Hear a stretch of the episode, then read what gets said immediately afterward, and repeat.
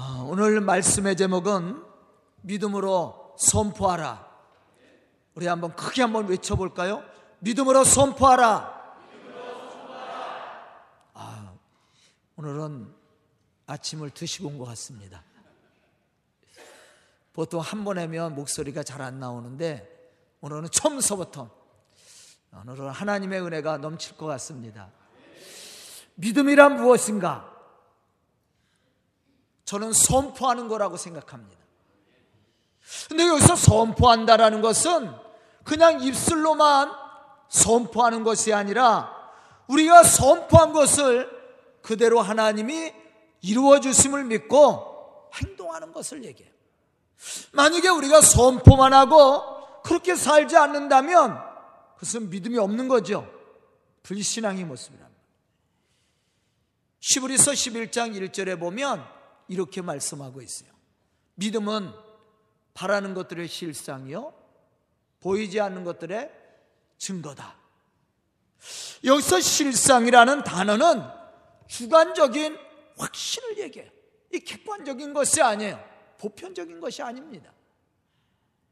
즉, 하나님의 약속의 말씀은 경험상으로 아직 미래지만 믿음의 눈으로 볼 때 현재의 일이 되는 겁니다. 다시 말하면 아직 존재하지 않는 것이라 할지라도 믿음을 통해서 볼 때 그것은 내 속에 현실적으로 존재하는 것으로 받아들이고 먼저 하나님이 주신 은혜에 대해서 감사하는 것을 얘기해요. 우리 성도들 어떻습니까? 여러분들 기도할 때 하나님이 주실 것을 믿고 기도하죠. 그런데 하나님이 주신 것을 믿고 먼저 감사해요? 왜 아멘 소리가 쏙 들어가 버렸어? 우리가 주실 것을 믿고 감사는 하는데 주신 것을 믿고 먼저 감사를 하냐는 것입니다. 그게 믿음이요.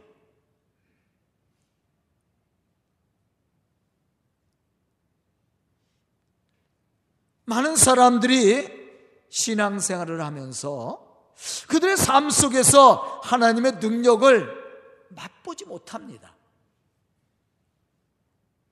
그것은 이렇게 생각할 수가 있어요. 입술로 고백과 또한 선포는 하는데 믿음의 삶은 그렇게 살지 못하고 있다라는 거예요. 그러니까 고백과 삶의 모습이 더 전혀 다른 모습이라는 거예요.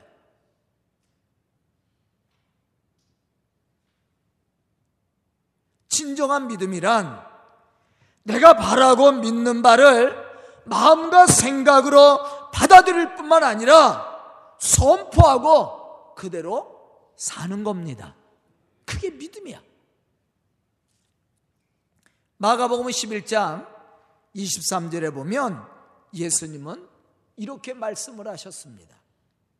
내가 진실로 너희에게 이르노니 누구든지 이 산도로 들리어 바다에 던져지려 하며 그 말하는 것이 이루어질 것을 믿고 마음에 의심하지 아니하면 그대로 되리라.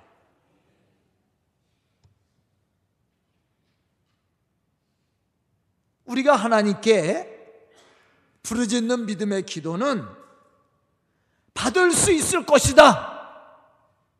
받을 줄도 모른다. 아마 받게 될 것이다. 라는 반 부정적인 신앙의 모습을 가져서는 안 돼요. 그런데 우리는 대부분 그런 신앙을 하나님이 주시겠지, 주실 것이야 라고 얘기합니다. 그런데 그렇게 살지는 않아요. 예수님께서 뭐라고 얘기했어요? 내가 너희에게 진실로 이르노니 누구든지 이 산도로 들려 바다에 던져지라 하면 그대로 된다라고 그랬어요. 그런데 보세요. 이 말한 것을 이룰 줄 믿고 마음에 의심하지 아니하면 그대로 되리라. 근데 우리는 가끔 기도할 때나 신앙적인 삶을 살 때 하나님 주실 줄 믿습니다. 라고 얘기해요. 이 산이 들려 바다에 던져질 것을 믿습니다. 그렇게 고백도 합니다. 그런데 한쪽 구석에서는 무슨 생각을 해요? 야, 그게 되냐? 그게 될 수 있을까? 라는 반 부정적인 생각을 가지고 있다라는 거예요. 이러한 사람에게 하나님의 역사가 일어나겠습니까? 예수님이 뭐라고 그랬어요? 조금도 의심하지 아니하면 그렇게 얘기했어요. 고백하지 않은 게 아니야. 선포하지 않은 게 아니야. 고백을 하고 선포를 하고 의심하지 아니하면 그런데 우리는 한쪽 구석에서 의심을 가지고 있습니다. 불신앙을 가지고 있어. 이것은 믿음이 아니죠. 참된 믿음은 내가 믿고 바라는 소원이 주 예수 그리스도 안에서 그대로 이루어졌음을 확신하고 행동하는 것을 얘기합니다. 여기서 믿음으로 선포한다는 것은 입술의 고백을 얘기하는 것이 아니에요. 우리가 고백하고 선포한 것이 그대로 이루어짐을 믿고 행동하는 것을 얘기합니다. 저는 오늘 말씀 속에서 이러한 믿음의 사람을 우리 성도들에게 소개하려고 해요. 우리 모두가 다 잘 알고 있는 사람이지만 다시 한번 생각해 보고 우리도 믿음의 사람이 되어서 하나님의 놀라운 일들을 이루어갈 수 있기를 예수님의 이름으로 축복합니다. 제가 우리 성도들에게 오늘 소개할 사람은 다윗이에요. 우리가 너무나도 잘 알고 있는 사람입니다. 오늘 말씀도, 오늘 본문 말씀도 우리가 너무나도 잘 알고 있는 말씀이에요. 그런데 아는 게 중요한 것이 아니라 우리가 다윗과 같이 사는 게 중요한 거예요. 과연 다윗은 어떠한 사람이었기에 하나님 마음에 맞는 사람이었으며 또 하나님을 기쁘시게 하며 하나님의 약속하신 축복을 받을 수 있었을까? 첫째, 다윗은 하나님의 살아계심을 선포했을 뿐만 아니라 우리와 함께 하심을 믿었습니다. 오늘 말씀을 보면 다윗은 아직 소년이었습니다. 블레셋의 골리앗에 비하면 너무도 어리석고 어리고 연약한 존재. 누가 봐도 싸움의 대상이 될 수 없는 존재입니다. 다윗이 어떻게 골리앗을 이길 수 있겠습니까? 누가 봐도 이건 싸움이 되지 않는 그러한 싸움을 지금 다윗이 벌리고 있는 거예요. 이스라엘 군대에서 어느 누구도 골리앗과 싸우려고 나서지 않습니다. 왜냐하면 골리앗은 그 당시 거인이라고 그랬죠. 그리고 훈련받은 용병이야. 이스라엘 군대에서 나가 싸울 만한 사람이 한 사람도 없습니다. 그런데 다윗은 군사훈련을 한 번도 받지 않은 사람이야. 칼을 써보지 않은 사람입니다. 그냥 들에서 양이나 치던 목동이었어요. 또 아직도 다 성장한 청년도 아니야. 누가 봐도 이 싸움이 안 되는 거예요. 다윗도 알고 있습니다. 그런데 우리는 오늘 말씀 속에서 이 다윗의 모습 속에서 특별한 것 한 가지를 발견할 수가 있습니다. 그것은 그의 믿음이에요. 본문 45절로부터 47절에 보면 다윗은 이렇게 골리앗을 향해 외쳤습니다. 내가 모욕하는 이스라엘 군대의 하나님의 이름으로 내게 나가노라. 온 땅으로 이스라엘 하나님이 계신 줄 알게 하겠고 또 여호와의 구원하심이 칼과 창에 있지 아니함을 이 무리에게 알게 하리라. 다윗이 지금 외치고 있는 것이 무엇이에요? 하나님입니다. 하나님. 살아계신 하나님, 전능하신 하나님, 우리의 삶을 섭리하시고 축복하신 하나님, 우리를 창조하셨을 뿐만 아니라 우리를 구원하시는 하나님. 아멘. 그 하나님을 선포하고 있는 거예요. 그런데 다윗이 이 선포하는 이 고백의 말씀 속에서 우리가 또 하나 발견할 수 있는 것은 다윗이 하나님만 선포하고 있는 것이 아니에요. 그 하나님이 누구와 함께 하고 계셔요? 나와. 나와 함께 하심을 선포하는 거예요. 이게 다윗의 믿음입니다. 선포한 것으로 끝나는 것이 아니라 하나님이 함께 하시니까 두려울 것이 없었습니다. 그한 믿음을 가지고 나가는 거예요. 그런데 다윗이 무엇을 가지고 나갔어요? 우리는 뭐 물매와 돌을 얘기하죠. 아니에요. 다윗은 하나님의 이름으로 나간 겁니다. 그게 승리의 비결이야. 하나님이 살아계심을 믿었고 살아계신 하나님이 우리와 함께 하심을 믿는 사람입니다. 이러한 사람에게 두려울 것이 어디 있어요? 부족할 것이 어디에 있겠습니까? 시편 23편 4절 우리가 너무나도 잘 알고 있는 말씀이죠. 내가 사망의 음침한 골짜기로 다닐지라도 해를 두려워하지 않을 것은 주께서 나와 함께 하십니다. 주의 지팡이와 막대기가 나를 안위하시나이다. 야, 저는 이 말씀 누구나 다 알고 믿지 않은 사람들도 알고 있는 말씀이에요. 그런데 이 말씀을 읽을 때마다 감동이 와요. 이 전율이 흘러. 우리에게 너무나도 필요한 말씀이야. 다윗은 하나님이 함께 하시기 때문에 죽음의 길을 걸어가도 염려되거나 걱정되거나 두렵지 않았습니다. 물론 실패할 때도 있었습니다. 그러나 실패를 했지만 좌절하지는 않았어요. 왜냐하면 천등하신 하나님이 나와 함께 하시고 나를 승리의 길로 인도하심을 그가 믿었기 때문이었어요.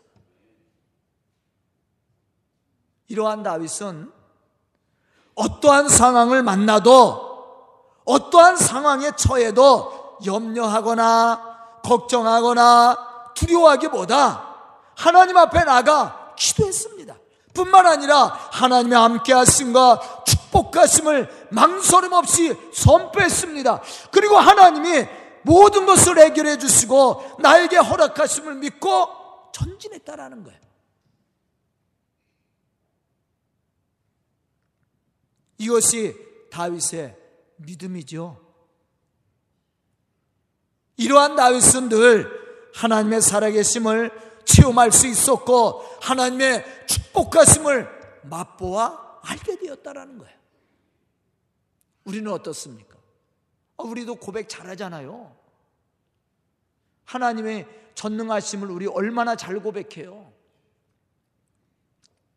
하나님이 우리의 삶의 문제를 해결해 주실 것이라고 여러분들 기도 얼마나 잘합니까? 그런데 문제는 그렇게 살지 않아요. 그게 문제야. 고백도 잘하고 선포도 잘합니다. 그런데 우리가 고백하고 선포한 대로 살지 못하고 있어요. 그건 사실 따지고 보면 불신앙이야. 신앙적인 사람이라면 우리가 고백하고 선포한 대로 사는 게 당연한 일 아니에요? 만약에 다윗이 오늘 말씀 속에서 골리앗에게 그렇게 선포하고 도망갔다면 여기 말씀에 기록이 됐겠어요? 다윗의 위대성을 얘기하겠습니까? 다윗이 하나님의 마음에 맞는 자로 하나님을 기쁘시게 할 수 있었겠느냐는 거예요. 다윗이 선포한 것을 여기서 얘기하는 것이 아니에요. 다윗이 선포한 대로 순종했기 때문에 말씀의 기록이 되었고 다윗의 위대성을 우리가 지금 이야기하고 있는 거야. 그런데 우리는 고백은 잘하는데 그렇게 살지 않는 게 문제야. 저는 오늘 말씀을 듣는 우리 성도들이 다윗과 같은 그러한 믿음의 사람에 대해서 선포한 것을 이루고 성취해가는 그러한 믿음의 성도들이 다 될 수 있기를 주의 이름으로 축원합니다. 두 번째는 믿음으로 하나님의 구원과 축복을 선포해야 됩니다. 다윗이 골리앗을 이길 수 있었던 것은 바로 이러한 믿음이었어요. 이미 그는 하나님이 구원해 주셨고 하나님이 이미 이 전쟁을 승리로 이끌어 주심을 믿고 나가고 선포했습니다. 본문 47절에 보면 이러한 사실을 우리가 발견할 수가 있어요. 여호와의 구원하심이 칼과 창에 있지 아니함을 이 무리에게 알게 하리라. 전쟁은 여호와께 속한 것인죠. 그가 너희를 우리 손에 넘기시리라. 칼에 있는 것이 아니에요. 만약에 다윗이 그러한 외적인 조건을 봤다면 다윗이 골리앗 이길 수 있었겠어요? 이 게임이 안 되는 거예요. 다윗도 그러한 사실을 잘 알고 있습니다. 그러나 다윗이 그러한 외적인 조건을 가지고 골리앗을 쓰러뜨리려고 한 것이 아니에요. 바로 살아계신 하나님, 전능하신 하나님, 우리를 구원하시고 승리케 하시는 하나님, 그 하나님을 믿고 나간 거예요. 전쟁은 누구에게 속한 거예요? 하나님께 있는 거야. 우리의 삶의 모든 것은 하나님의 손에 달려 있는 겁니다. 그렇기 때문에 다윗은 하나님의 이름으로 나간 거예요. 이 전쟁의 승패는 하나님께 있으니까 하나님의 이름으로 나가면 하나님이 우리에게 승리를 주실 것을 믿었다라는 거예요. 다윗이 뭐라고 고백했어요? 그가 너희를 우리 손에 넘기시리라. 그가 누구예요? 하나님이에요.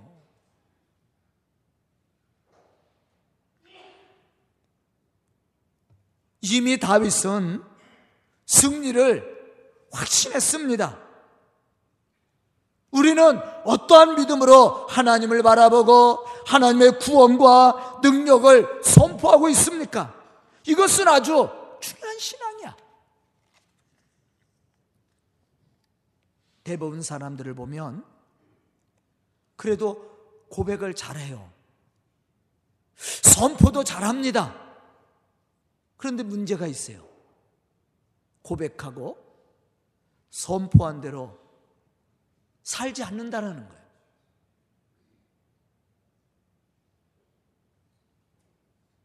하나님은 전능하신 분이죠. 여러분들에게 하나님은 몇 프로 전능합니까? 몇 프로 살고 계세요, 그럼? 그게 중요한 거야. 하나님의 전능한 것은 다 알고 있는 사실이야. 하나님의 천지를 창조하시고 섭리하시고 구원하시는 하나님이신 것은 누구나 다 알고 있어요. 그게 중요한 게 아니야.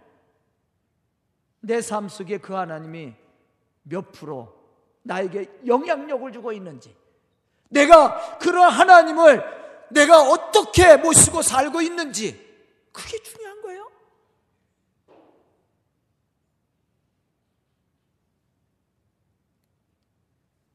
여호수아 14장 9절로부터 12절에 보면 갈렙에 대한 이야기가 나옵니다. 갈렙이 이렇게 고백했어요. 그날에 모세가 맹세하여 이르되 네가 내 하나님 여호와께 충성하였은즉 네 발로 밟는 땅은 영원히 너와 네 자손의 기업이 되리라 하였나이다. 이제 보소서 여호와께서 이 말씀을 모세에게 이르신 때로부터 45년 동안 여호와께서 말씀하신 대로 나를 생존하게 하셨나이다.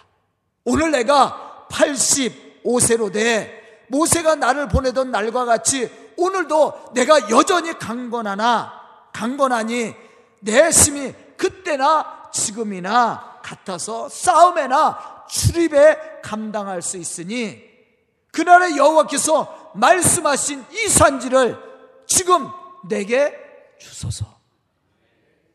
야, 감동이 오지 않아요? 우리의 신앙도 갈렙과 같은 신앙을 가지고 있습니까? 45년 전의 말씀이에요. 45년 전에 하나님이 모세를 통해서 약속하신 말씀을 지금 갈렙이 얘기합니다. 하나님, 나는 그 말씀을 지금도 믿고 있습니다. 변함없는 신앙을 가지고 하나님께서 그것을 이루실 것을 내가 믿고 있습니다. 내가 그때나 지금이나 변함없는 신앙을 가지고 있으니까 하나님 나에게 이 산지를 주십시오.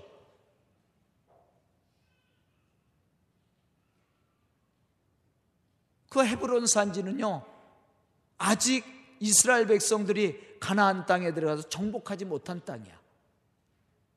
다 정복했는데 어느 누구도 그 헤브론 산지로 가려는 사람이 없어요. 그런데 갈렙이 그 산지를 달래는 거예요.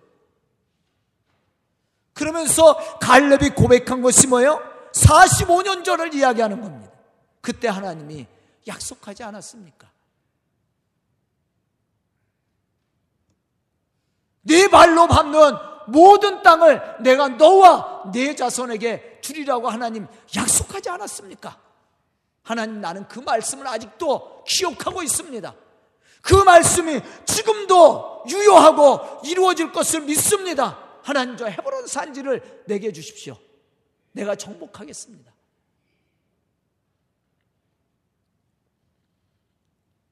우리 성도들 이런 일꾼들이 나와요. 누가 하겠지? 이런 식의 신앙 말고. 아, 내가 안 해도 뭐, 우리 장로님들도 있는데, 우리 장로님, 아유, 장로님들 뭐 많은데 뭐 누가 하겠지? 그게 아니야. 내가 하겠습니다. 나는 하나님의 말씀을 분명히 믿고 있습니다. 45년 전에 이야기했던 얘기예요. 바로 그게 믿음이야. 믿음은 알고 있는 게 아니에요. 우리가 입술로 고백했다고 그게 다 믿음이 아니야. 믿음은 약속한 것을 약속된 말씀을 따라 사는 게 믿음입니다. 에베소서 3장 17절에 보면 바울은 이렇게 말하고 있습니다. 믿음으로 말미암아 그리스도께서 너희 마음에 계시게 하라. 믿음으로 말미암아 그리스도께서 너희 마음에 계시게 하라. 또 예배소 3장 19절에 보면 이렇게 말씀하고 있습니다. 하나님의 모든 충만하신 것으로 너희에게 충만하게 하시기를 구하노라. 우리 하나님의 충만하신 은혜를 받기를 원하죠. 그럼 어떻게 해야 됩니까? 그리스도께서 우리 마음에 계시게 하면 돼요. 무엇을 가지고? 믿음으로. 내 삶의 중심에 예수 그리스도를 모시고 그분이 내 삶을 인도하시고 주장하시고 이끌 수 있도록 내 삶을 맡기는 겁니다. 그게 믿음이야. 그런데 우리는 내가 주인 위해서 하려고 하잖아요. 그 문제야. 그건 불신앙이에요. 내 마음에 그리스도를 모시라는 거예요. 그러면 주님께서 우리에게 무엇을 부어줘요? 충만하시는 충만하신 은혜를 우리에게 부어주신다라는 거죠. 다윗의 축복은 여기에 있습니다. 그가 고백하고 선포한 것이 아니야. 그의 삶의 중심에는 항상 살아계신 하나님. 그 하나님이 내 삶에 함께 하실 뿐만 아니라 내 삶을 인도하시고 계셔요. 그래서 모든 삶을 주님께 맡겼습니다. 그랬더니 하나님이 그 속에서 역사하신 거예요. 저는 오늘 말씀을 듣는 우리 성도들이 이러한 믿음의 사람으로 하나님이 주시는 그 충만하신 은혜를 받고 누릴 수 있기를 주님의 이름으로 축원합니다. 세 번째는 승리를 선포하고 승리를 누릴 수 있는 믿음의 사람이 되어야 된다는 거예요.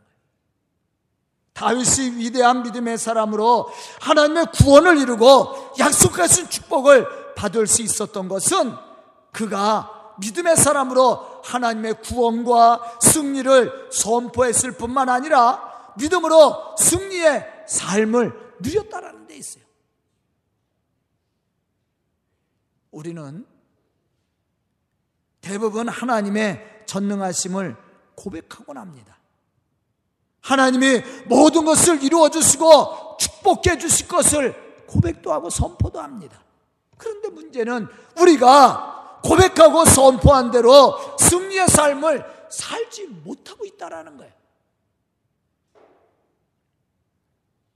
그 사람은 믿음이 없는 사람이에요.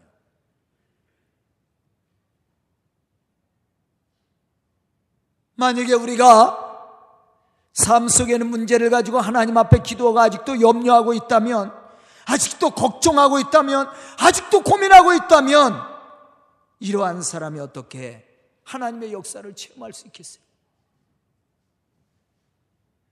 빌립보서 4장 13절에 보면 바울은 이렇게 고백합니다. 내게 능력 주시는 자 안에서 내가 모든 것을 할수 있다. 예수님께서 뭐라고 그랬어요? 할 수 있거든요. 무슨 말이냐? 믿는 자에게는 능히 능치 못할 일이 없다로서 능히 하지 못할 일이 없다. 그런데 우리는 고백해놓고 아까 제가 서론에서 이야기한 것처럼 되겠지. 되겠지라는 생각이 아니에요.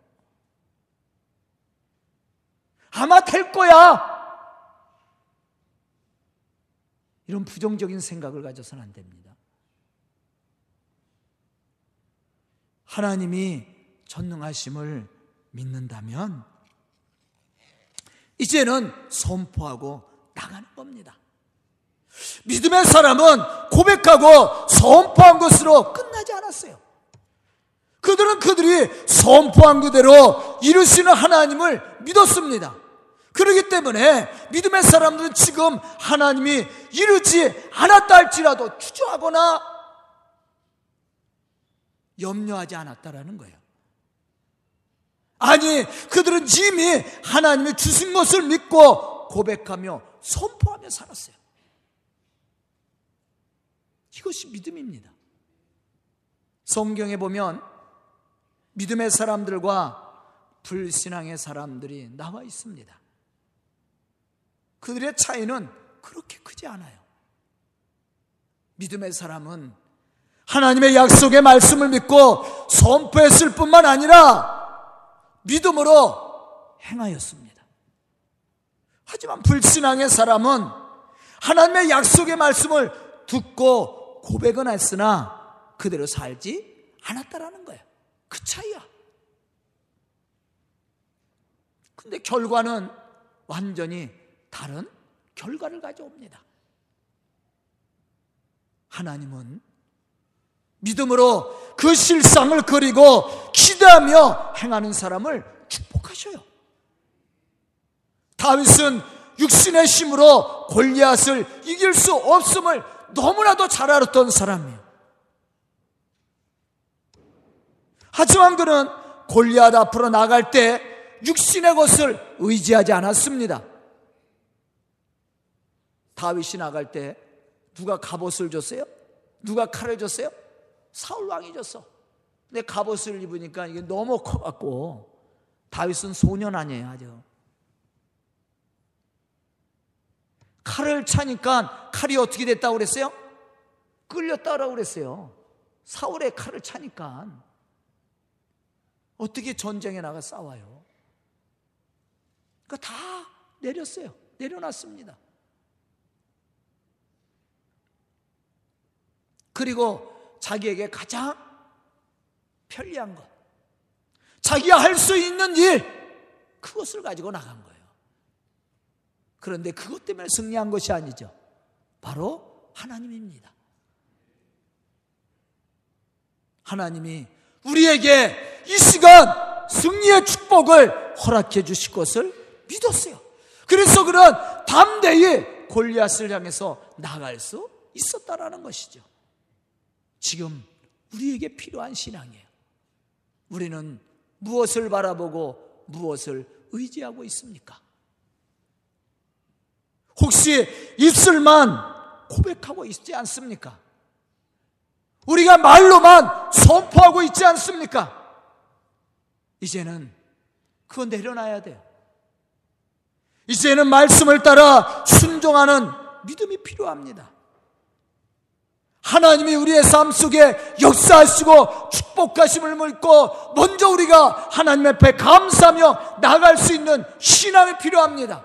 바로 이 사람이 믿음의 사람이야. 그런데 하나님은 이러한 사람의 고백과 삶을 축복하신다라는 거예요. 다윗이 하나님의 이름을 가지고 나갈 때 그가 전쟁의 승리는 하나님이, 하나님께 있음을 고백하고 그 승리의 축복을 주심을 믿고 나갔을 때 하나님이 다윗에게 승리를 안겨준 거예요. 저는 오늘 말씀을 듣는 우리 성도들이 이러한 믿음의 사람들이 되어서 다윗같이 승리의 기쁨을 누릴 수 있는 그런 축복의 성도들이 될 수 있기를 주의 이름으로 축원합니다. 기도드리겠습니다. 은혜로우신 아버지 하나님, 감사합니다. 이 시간 말씀 듣게 하여 주시고 깨닫는 지혜를 주시니 감사합니다. 저희들이 입술로 고백만 하는 것이 아니라 선포만 하는 것이 아니라 믿음을 가지고 나가 살게 하여 주시옵소서. 말씀을 따라 살게 하여 주시옵소서. 그리하여 하나님의 구원을 이루어가는 믿음의 성도들과 이 교회가 될 수 있도록 주님 축복하여 주시옵소서 예수님의 이름 받들어 축복하며 기도드리옵나이다. 아멘.